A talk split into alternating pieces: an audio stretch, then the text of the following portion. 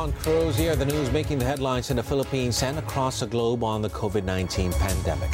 The Philippine Health Department has confirmed one hundred eleven new cases of the novel coronavirus.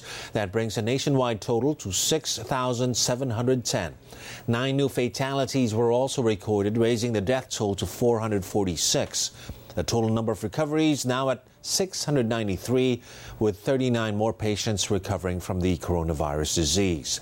Doctor Susan Mercado, one of the public health experts who met with President Duterte, says the country needs five more facilities like our I T M, saying the virus is not likely to go away soon. She adds every city and province needs to have an infectious disease hospital. A strong healthcare system critical to flattening the curve of COVID nineteen infections. Professor Ronald Mendoza, the dean of the Ateneo School of Government, says improving healthcare support depends on having a vibrant private sector participation and a more inclusive healthcare system. As COVID nineteen disrupts the business model for public and private hospitals, Mendoza says public and private hospitals will have to adjust their pricing systems and response capacities. COVID nineteen cannot be treated as a business as usual uh, scenario. Mm-hmm. We need to adjust our financial packages in order to meet COVID nineteen. The emerging science from the international data we're gathering from abroad is that uh, in the thousands of cases of COVID, some of them will be asymptomatic, some of them will be mild in terms of sim- symptoms, but about five percent of the total will become quite severe. We estimated the cost just of that five percent. And we found out that it could be anywhere from a billion pesos to fifty-one billion pesos at least. And if you keep on passing this to hospitals, they will have no choice but to actually turn, turn away COVID cases if they cannot afford to actually treat them. A former Interior and Local Government chief is agreeable to a modified lockdown after the enhanced community quarantine expires on April thirtieth. But Joey Lina emphasizes the need to first identify the villages, municipalities, and cities that have or have not managed the coronavirus outbreak. We have to get the data in each uh, barangay. How many people uh, ha- have been uh, infected? How many are... Uh, suspects, how many are uh, probable, how many are uh, are uh, confirmed, and those that uh, uh, register um, a certain number of cases, then uh, they will have to be under complete uh, or uh, extreme uh, uh, uh, enhanced quarantine uh, uh, measure. The Management Association of the Philippines backs a gradual move towards a normalization of the transport system. Rui Moreno, chairman of the M A P S Traffic, Transportation and Infrastructure Committee, says allowing certain modes of public transport such as trains and buses to resume operations will aid the daily commute of skeletal workers in Metro Manila. M A P estimates some two hundred fifty thousand people, or ten percent of some two point five million workers in essential industries, may need to be transported. There must be an estimate of the what is the break-even point for the uh, bus operator under that scenario of uh, having only thirty to forty or fifty percent a load on the bus. The difference between what they normally would make or what they would make at one hundred percent uh, load or eighty percent load is what will be subsidized. Mm-hmm. But more than anything else, the drivers must also be paid properly and appropriately on a monthly basis, not on a per trip or daily basis.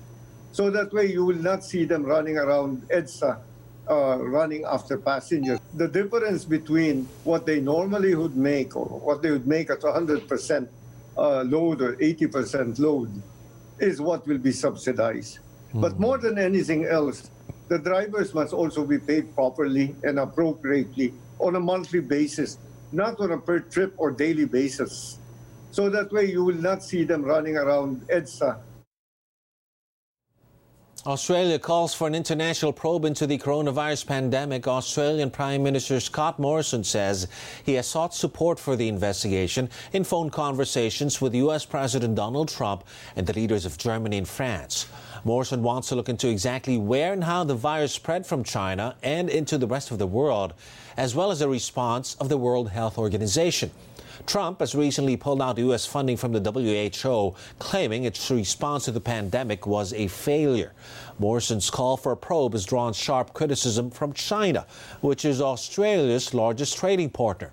Australia has more than six thousand six hundred coronavirus cases, with at least seventy-four deaths. As a possible probe into the COVID nineteen pandemic looms, the World Health Organization rejects speculations the new coronavirus that causes a deadly disease was made in a laboratory. This report. The World Health Organization is trying to play down theories that the novel coronavirus was produced by a lab or manipulated by one. On Tuesday, a W H O spokesperson said that all available evidence shows the virus originated in animals in China late last year. It was not clear, however, according to the W H O, how exactly it jumped from animals to humans. The W H O believes the virus likely originated in bats, but likely had an intermediate animal host between bats and humans, and that host is currently unknown. Regardless, the spokesperson did not respond to a request to elaborate on whether an accidental release from a lab was possible. U S President Donald Trump said last week that his government was trying to determine whether the virus emanated from a lab in Wuhan. The Wuhan Institute of Virology has also dismissed rumours both that it synthesised the virus or allowed it to escape. The W H O says it is continuing to assess the situation and work with partners to fill gaps after Trump announced he was cutting funding to the agency last week. The United States is the Geneva-based agency's largest donor. Other major contributors include the Gates Foundation and Britain. The World Health Organization cautions governments against lifting their COVID nineteen lockdowns. The agency says ending the restrictions too soon could lead to a resurgence of coronavirus infections.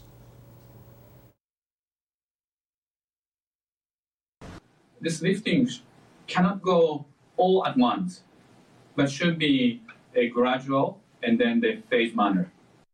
This battle, COVID nineteen battle, is going to be a long one. And it's really important time for us to think the new way of uh, living. For individual, as I mentioned, that they should be able to make this already as a part of uh, their life, routine practice.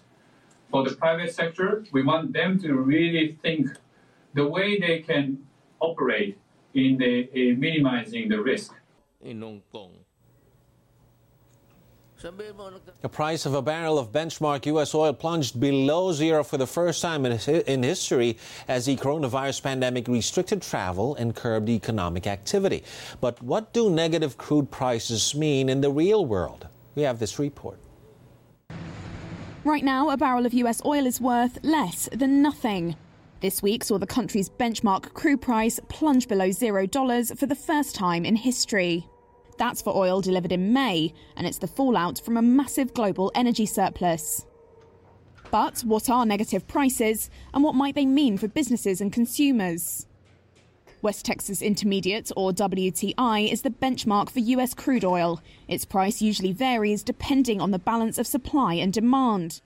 Negative prices suggest investors are willing to pay people to take it off their hands. That's due to hugely reduced demand as lockdowns halt the global economy. No one is driving or flying much right now, meaning fuel production far outstrips supply. The main U S storage hub at Cushing, Oklahoma, is almost brimming over with unwanted oil. Crude stocks uh, are so high that there's no storage, and there's no storage av- available at Cushing at any price. So what does that mean for consumers? Well, they might be disappointed to know that it won't necessarily translate into a bargain at the gas pump. Experts say it's unlikely we're going to see fuel given away, though there will be benefits. Lower oil prices mean the typical American family could save around one hundred fifty dollars a month on fuel purchases. The price of oil for delivery in June is still trading at close to twenty dollars per barrel. Experts say that's likely a more reliable guide to the future. But one gainer could be cash-strapped airlines. Fuel is one of their biggest costs, though with most planes still grounded, the benefits may be limited just at the moment. Another winner might be large-consuming nations in Asia, such as China and India, which get a chance to fill up their petroleum reserves at bargain prices.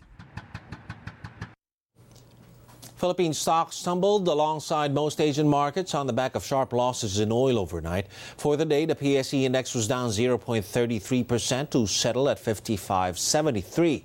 Fund manager Mark Canizares says investors are concerned about waning demand for oil since no airlines are flying and streets are nearly empty. The negative oil price was a technicality, right? There was an expiration of contracts that were due for delivery of the W T I in May.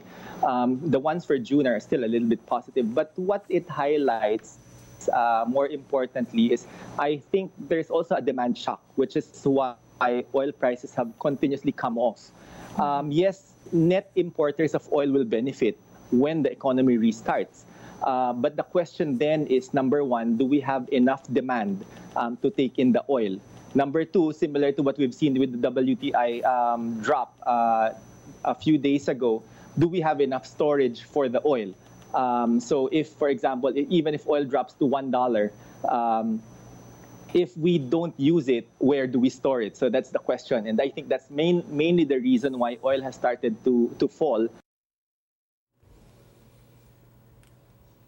Acting Philippine Socioeconomic Secretary Carl Chua still wants government to pursue the passage of the Corporate Income Tax and Incentives Rationalization Act, or CITIRA, which aims to rationalize tax perks enjoyed by big companies.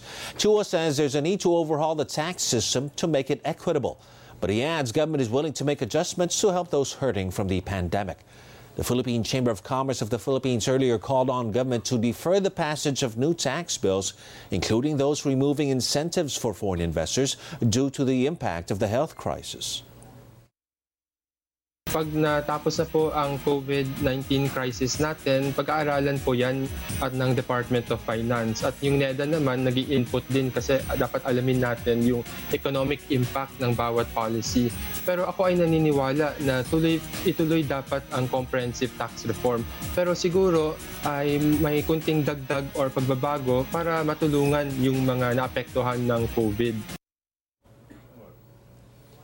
Taguig Mayor Lino Cayetano disputes the statement of retired Supreme Court Associate Justice Antonio Carpio that it was illegal for policemen to barge into the premises of a Taguig condominium without any court-issued warrant.